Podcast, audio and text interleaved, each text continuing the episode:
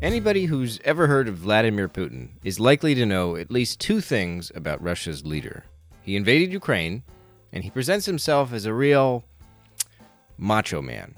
For years, ridiculously staged photo ops brought us images of a bare-chested Putin riding horseback, relaxing on fishing trips, swimming the butterfly stroke, or just strolling along the riverside.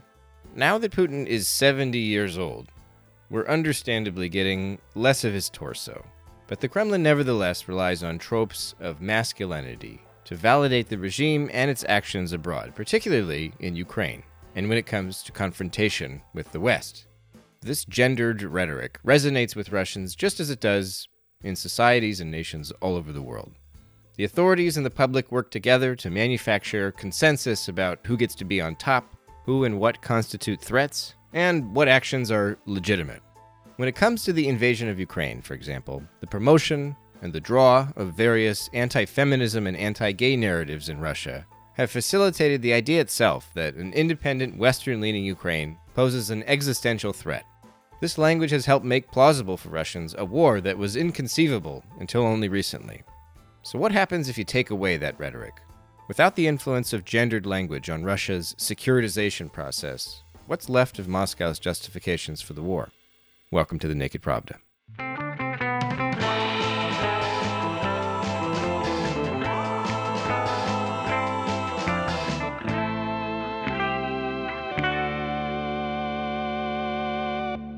Howdy, folks. Welcome back to The Naked Pravda. I'm your host, Kevin Rothrock, the managing editor of Meduza's English language edition. On today's show, we're speaking to the author of a new academic article about how feminization rhetoric helps legitimize Russia's invasion of Ukraine.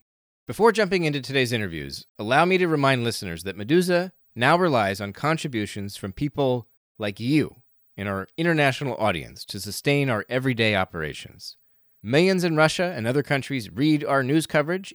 Even though they're now based abroad, our journalists obtain exclusive information about what goes on behind the closed doors of the Russian authorities. Our team delivers Meduza's most important stories in English, and we reach thousands of journalists and professionals all over the world with our special English language newsletter and podcast. So please visit our website to make a one-time or recurring donation and tell your friends and colleagues about our fundraising if you can. Okay, let's get to today's show. Dr. Lisa Gaufman is an assistant professor of Russian discourse and politics at the University of Groningen and the author of two books, 2017's Security Threats and Public Perception: Digital Russia and the Ukraine Crisis, and the forthcoming book, Everyday Foreign Policy, Performing and Consuming the Russian Nation After Crimea. Earlier this week, very recently, just a few days ago, the academic journal Media, War, and Conflict published Dr. Gaufman's latest article titled Damsels in Distress: Fragile Masculinity in Digital War. The rest of this podcast episode, the rest of today's Naked Pravda show, is our conversation about this article. But I will first read the abstract to give readers some context. Now, if this feels a bit dense or too scholarly at first, please hang in there. I'm not a professor, so I did my best to drag Lisa down to my level, to our level. Okay, here's the abstract. The Russian full-scale invasion of Ukraine on February 24, 2022, was a culmination of anti-Ukrainian rhetoric that Russian political elite and state-controlled media have been promoting at least since 2013. Apart from accusing Ukraine of being a neo-Nazi state, pro-Kremlin commentators have espoused a heavily gendered rhetoric describing Ukraine as a loose woman in need of saving by its older brother. Gendered discourse was instrumental in Russian foreign policy, not only through aggressive masculinity, but also through femininity. The latter, in contrast, sought to downplay the aggressive masculinity associated with fascism and consequently diminish Ukraine's agency and status compared to Russia. This article offers a taxonomy of feminization rhetoric that shows how different types of gendered constructs influence the success of the securitization process, drawing on empirical material from Russian social networks during the first war in Ukraine in 2014 to 2016. This article argues against gender's silencing role, but instead its central role in influencing every stage of the securitization process. Moreover, the author shows how feminization rhetoric paved the way to the legitimization of the current war. All right, so the way I was looking at it, I was trying to see why a lot of social media users were so obsessed with gender. And I saw that gender actually came out in a lot of different ways. And the three main avenues that they used gendered rhetoric in the way they were discussing Ukraine was, well, there's the first division is obviously threat or non-threat. So as we all know, femininity can often be considered a threat. So if it's a woman that is too politically active or she's a politician, in the American context, some people might remember castrating first ladies, tropes that were used by the Republican Party in the 90s during the election campaign of Bill Clinton. So this kind of threatening femininity when women have too much political power, this was also a very common narrative during the suffragette protests back in the beginning of the 20th century, when you had a lot of caricatures of supposedly very ugly women who just wanted to have political power because there was nothing else for them in this life. Mm-hmm. And this is actually, this kind of narrative hasn't really changed that much over the years, and it still remains quite prominent among politicians across the board, so to say. And another issue here is obviously, it's not just the threatening femininity, but it's also the adequate amount of masculinity as well. So it's also important to be the real man. What does a real man supposed to look like, for example, how he's supposed to behave? And this amount of maleness is critical for a lot of people, again, and not just in Russia specifically, but also in the US. You might have also noticed all of these jokes about Donald Trump having small hands or big hands. Like, this is pretty much this obsession with the amount of masculinity a man, or especially a political leader, is supposed to have. So, of course, social media users, knowing them, are also obsessed with this kind of with those kind of ideas. So obviously they start to compare who looks more manly, who is more the man in the situation. Does the man ride the horse bare-chested or does he not? So this is the kind of obsession with the maleness and like the adequate amount of maleness is something that not just the political leaders have in many authoritarian societies, but also a lot of people who want to be adjacent or want to be included in that perception of maleness, because in a lot of cultures, being male is obviously more preferable. It means that you are in control, you're dominating the situation. So obviously you want to be adjacent to that maleness. So that's why you want to belong to, let's say, a country that has a big nuclear button, or you want to be part of a country that behaves in an assertive way, for example, which is, again, a trait that is associated stereotypically with a male actor. Mm-hmm. And of course, then if we talk about this kind of binary, you either can be an assertive, rational man, or this emotional femininity. You also have something in between. And this makes a lot of people very uncomfortable. So if you have, let's say, a woman that is acting too politically active, then this is not a proper amount of femininity that this woman has. And then you have also men who, let's say, are effeminate, or they do not behave as some cultures mandate men to behave, and that's why that also makes it somewhat dangerous for the political culture. And again, we can see that a lot in the conservative party in the US, where they're talking about, like, if you don't eat meat, then you are not a real American. You cannot represent Americans because real men would supposed to be, meat eater. And if you're a vegetarian, that like you are not a real man. So this kind of different markers of masculinity, if you don't tick all of the boxes, then this becomes sort of a danger to the society, because if this gender pyramid sort of falls apart, then what is left of society? Nothing. So this is even framed often as an existential threat to society. And that's why, again, a lot of this moral panic about trans people, for example, this is why it works so well, because they're trying to play on this foundational, what they see or what they're trying to frame as foundational markers and structures of society.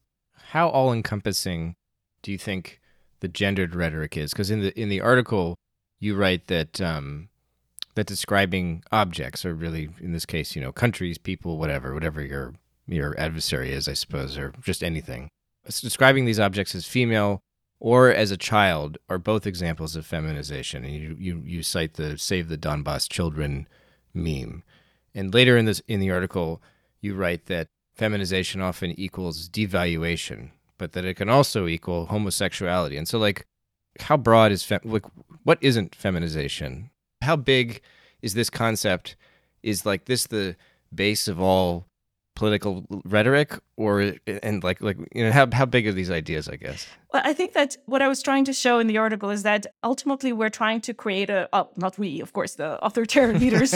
I'm not trying to create that. I'm trying to point it out that the authoritarian leaders are trying to create a hierarchy, and the way you build that hierarchy and you maintain it, obviously, is also you need to put something that is more valuable on the top, and then something that is submissive on the bottom, right? Mm-hmm. So in this hierarchy, it's, well, two things are usually very helpful to create that hierarchy: use racism or use gender. So the more convenient thing is, of course, gender, because most people are familiar with the concept somehow, and they are trying to, see what is actually more valuable or less valuable.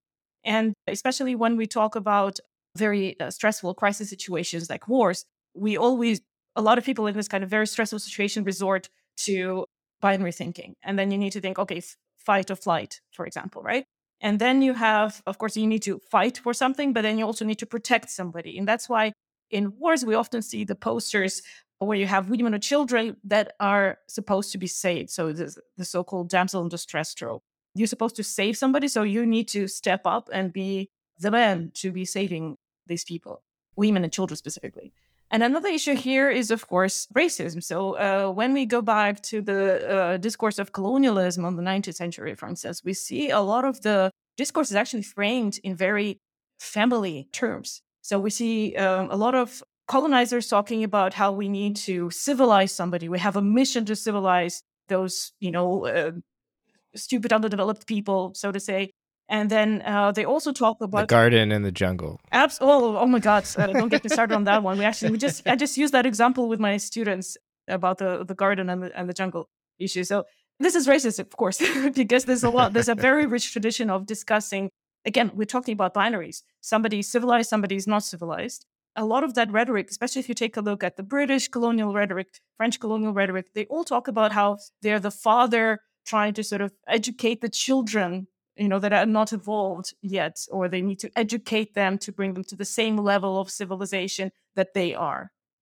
Those family metaphors are all over the place. And that's why this kind of civilizing mission is really replete with all those comparisons of even sometimes those are, oh, let's liberate the women, or let's rescue the women of the Middle East, the poor veiled women of Middle East. So again, like this family or gendered dynamics are all over in the colonial discourse as well. So that's why it's trying to make somebody seem as less capable, as not having agency, right, and not able to actually control their own life, that needs some guidance from somebody else. So it's not that gendered rhetoric is like the only binary out there. It's just one of the more evocative and common among authoritarians. And maybe everybody, I guess, anybody trying to enforce hierarchy. Mm-hmm. Yeah. Okay. But racism is also very important, of course. Like, in order to enforce some kind of hierarchy, you need to kind of press all the buttons, and racism is obviously another very effective tactic to use. Yeah. Did you also notice that in your study of the anti-Maidan contactor group? And we'll get into the methodology a little bit later, but were you looking specifically for gendered rhetoric, or were you looking to see what's the hierarchical language being used, and I'll focus on the one that's most dominant? Or did you go in looking for gendered stuff? At first, I actually was looking to references to the Great Patriotic War, because that was actually the focus of my study initially. Mm. And I was actually trying to see how the memory of the Great Patriotic War is being instrumentalized by anti-Maidan users in order to justify the annexation of Crimea and the invasion of Ukraine in 2014. So this is actually originally what I was looking at. But then I noticed that a lot of this framing that used the Great Patriotic War also was trying to use other types of narratives that often included this gendered component. And of course, anti-Maidan is a very racist group, and so they had a lot of very dehumanizing rhetoric. So you're probably familiar with the way some animal comparisons that were very common and everything else. This is, in some ways, we can also see that as an attempt to create a hierarchy. If we are people and those people are animals, means that we are superior to them, right, in many ways. So this is something that was, for instance, used during the Obama presidency. So this stuff is used we're talking about how this binary thinking is used to justify basically aggression or authoritarianism. Yep. When you're responding to authoritarianism or fighting against it, Is there also binary thinking? Is that, does that exist in any existential crisis, or do you not need linguistic tropes there? It's just self-evident that if you're being attacked, then it's automatically existential. You don't have to rely on rhetorical tricks, or is that not the case? Do we see these binaries among the victims, essentially? Whether in this case, I guess it's Ukraine or in American talking points or something like that. I think that on the other side, we usually see the attempt to push back against those binaries and show that actually not the world is not black and white. It's not as simple. Mm-hmm. And the thing is that, again, this dynamic that I'm describing is related to securitization, which means that you're trying to present something as a matter of security. Something is supposed to be an existential threat.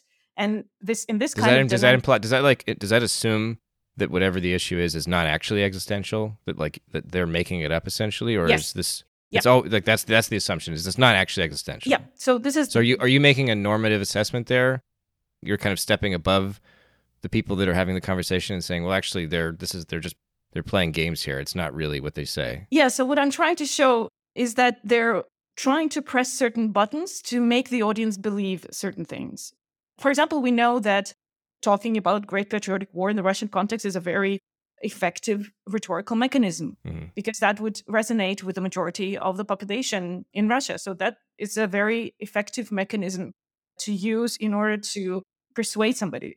And this is what I'm trying to expose, this kind of dynamics. If you're trying to represent something as a matter of security, especially as a matter of an existential threat, that is supposed to make your audience of this pronouncement much more susceptible to fear. So they're supposed to get into this fight or flight mode, and then they will not reflect too much about what is the person's trying to do with you. So you're going into this fight or flight mode, and then you're not necessarily reflecting on what kind of buttons are being pushed, so to say. So I'm trying to break down this rhetoric and show how it works. Mm-hmm. And by showing how it works, you're also kind of deconstructing the whole narrative and showing that maybe this is not an existential threat. I'm not necessarily passing judgment on it, but I'm just showing how narratively it works if you represent something as an existential threat. And do you think that in the case of Ukraine, I mean, I know that you're looking at this Kontakte group, anti-Maidan. Yep. Now, maybe this is beyond the scope of the essay, but just generally, I'm wondering how you feel. Do you think that the bellicosity, I don't know what the word is there, bellicose, well, just the whole vibe of wanting to have this war. Do you think that's driven by the political elite, or is it a grassroots thing? I mean, it seems pretty clear that it's not. Most Russians did not wake up one day and decide they wanted to invade, but obviously there are, there's this like war party among the elites, but then there's also, these I mean, and a lot of them are probably on the anti-Maidan community, these kind of like, these ideologues essentially, whether they're Duginites or just sort of random internet edgelords or whatever. Who do you think is advocating or leading the way on this? Like, who's promoting it the most? Where does it start? Chicken or the egg? It's hard to say. And the thing is that obviously there is quite a bit of culture. Like we do have a lot of this heritage of the sort of, I would say, an ethnic hierarchy that was built in Soviet Union as well. So you have this, let's say, some people had their own republic, some had like an oblast, or some had a krai, or some had, an autonomous region or something like that. So there was also a sort of implicit ethnic hierarchy in Soviet Union that we're still sort of living through today, the remnants of that. And even though the official narrative was obviously the friendship of the peoples and everybody's brother to each other, and everything like that. Again, brother, not sister. So the gender also plays in here as well. But the remnants of that imperial thinking also is still kind of runs in the society in many ways. So in a way, it was easy for the government to whip up some of that imperial sentiment in certain groups. And we do see there's definitely a war party in the Russian society. There are people who support the war. And anti-Maidan over the years, I've seen people advocating genocide for years. So this is not something that came out of nowhere. And this is like obviously a conversation now, especially regarding like the war correspondents and the bloggers on Telegram and how they're ready for like a wider war than the Kremlin seems to be. And there's a lot of conversation about, or you just sort of see analysis and op-eds and tweets and whatnot of people saying, oh, well, sometimes it's described as kind of Putin has let the genie out of the bottle or something, and he has to now he has to deal with these. They're not always loyalist, I guess is the idea. Like they're driven by this, whether it's an ideology of like rebuilding Russia in a certain image or just conquering Ukraine, but that now like this is like an independent force almost, you know, civic force that he has to deal with that's different from the opposition.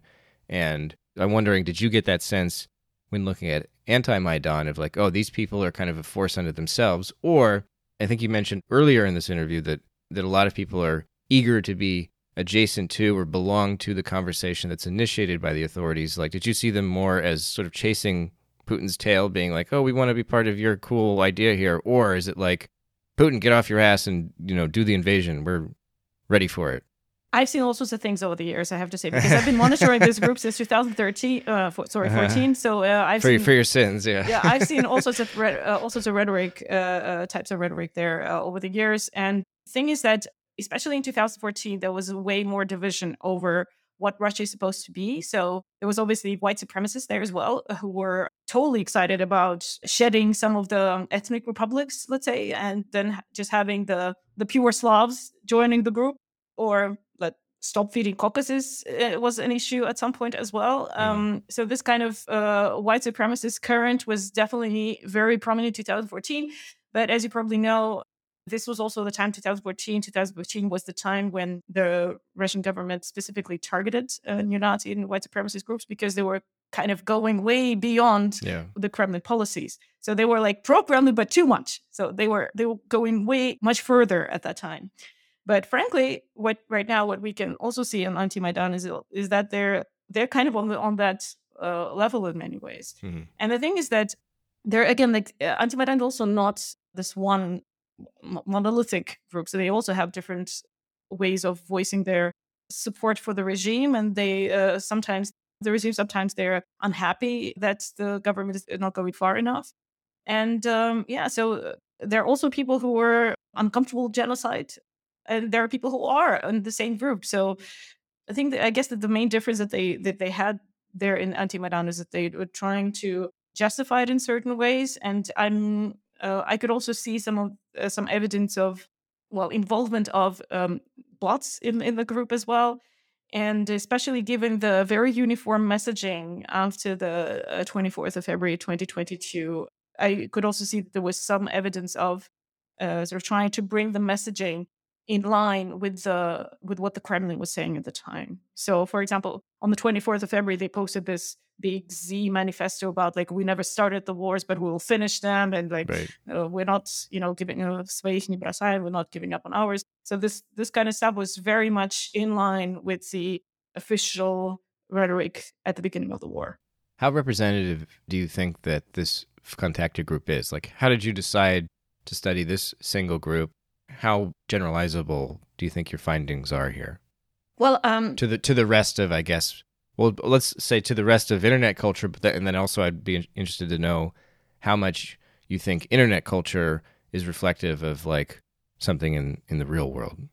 That's always like the main question that researchers of digital humanities are asked, like, oh, can you? What's the actual difference between online and offline? And always we usually say, We don't necessarily know. Uh-huh. And my focus actually at the beginning was I was just wondering how the pro-Kremlin side justifies themselves. So we saw a lot of research, especially like, I think there was a bit of a bias in terms of Russia scholarship in general. Most people were interested in the oppositional narratives.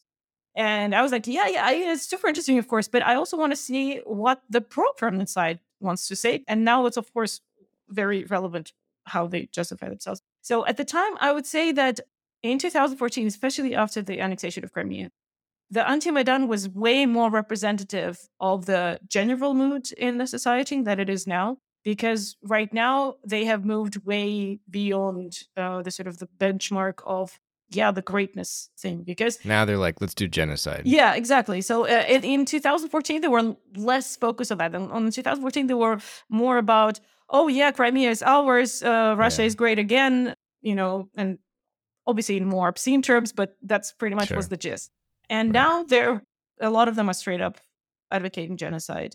And the thing is that the reason I focused on that group was just to not only to try and understand how that is possible and how they're trying to justify all of that, but also at that point it was more of a mainstream position, actually, because as we know, we don't know how accurate public opinion polls were in 2014, but I would probably agree that the majority of Russian society at that point in time supported the annexation of Crimea. So at that point in time, it was not a controversial point as much. I think right now the ambivalence is much greater. And that's why I can also see there's actually less activity in the anti-Maidan group. So obviously the activity also fluctuated a lot. In 2014, 2015, they were very active. Then the activity died down, maybe related to the Minsk agreements. And then obviously now they picked up the activity again. Right. I could also see the fluctuation in membership over the years. So again, the maximum of their membership was around 2015. They had 550,000 people. And then it dipped down to about 430,000. And then it climbed back again to about 500,000. But I wouldn't make any claims about how representative that group is. I'm just trying to understand how one specific segment sort of justifies themselves. That was my main focus. Okay. Now, if you take away either the promotion of by the state authorities, let's say, or just the broad appeal among internet users and potentially the general public of these anti-gay, anti-feminist, feminizing tropes and narratives, do you think the Kremlin would still be able to sustain public support or even, passive support, let's say, for the invasion of Ukraine? Or does the whole thing collapse without this kind of gendered rhetoric? Like, does it rely on that? Or do you think that there's another hierarchical form of rhetoric that's just waiting there to step in? Or do they need, without this gendered stuff, they can't do it? I think the gender stuff definitely reinforces the imperial mindset that Putin is trying to tap into, because this kind of hierarchy also existed in the Soviet Union. You had the Mother Russia, then you had the small Russia or the white Russia. They're obviously supposed to be subordinate to the big Russia, right? And gender hierarchy is actually supposed to maintain that and help maintain that hierarchical position. So if you pull out the gendered hierarchy, the whole hierarchy becomes much more wobbly. Mm-hmm. And I think that this conservative turn that happened in 2012, around the time we had the Pussy Riot trial, you had the Dima Yakovlev law, you had the ban on propaganda of non-traditional sexual relations. So all of that stuff actually was building or kind of trying to resurrect, I would even say, some of the Stalinist understanding of the gender order. Because Stalin was actually the one that introduced the criminal punishment for sodomy. So you're sort of trying to latch on to this vague memory of homosexuality being a criminal offense is something that was probably quite effective. And again, if we take a look at the public opinion polls at the time around the Pussy Riot case, for example, a lot of people were on board with the fact that they got a 2-year prison sentence. And I'm not sure that there was such a massive public support for the propaganda of the ban on propaganda of non-traditional sexual relations. But at the time, the way it was phrased, it was again the same damsel in distress trope, because it was a ban on propaganda among minors. So helpless children who are supposed to be protected from evil Western propaganda. So this is, again, the same trick that is used to try and protect somebody, this kind of threat, existential threat to the future of the nation, the small little helpless children. So this was exactly the same trick that was used now. Is this strictly a tool, or is it a sort of self-sustaining ideology? Like, would the Kremlin, do you think the Kremlin or the Russian political elite, the authorities, would they even think of Ukraine the same way as something either to fear or that needs to be dominated without this gendered rhetoric, without these tropes that we've been discussing? Like, is that leading them to even perceive things this way, or do they have their own reasons for doing it, self-interest and so on, and then they just use this rhetoric to achieve their ends? I cannot get into the heads of Russian political elite, but what do you think? I can hypothesize. We're all in our big armchairs. Yes, I know. So what I'm trying, especially if you take a look at a lot of Putin's rhetoric and a lot of his associates, I guess, you see a lot of the references to prison language. That prison language is extremely hierarchical and extremely gendered. So obviously, this kind of idea of the hierarchy in prison is vital. It's existential. So if you're on top of that hierarchy, it means that you survive prison. And this very conscious references to prison lingo and prison vocabulary makes me think that they actually think in those categories. They actually see the world in this very hierarchical, gendered pyramid where real men are supposed to be on top, and then those are not on top would be dominated or would have to submit to those that are on top. So this kind of references to prison language is, for me, very indicative of the fact that they actually do think of the world in those categories.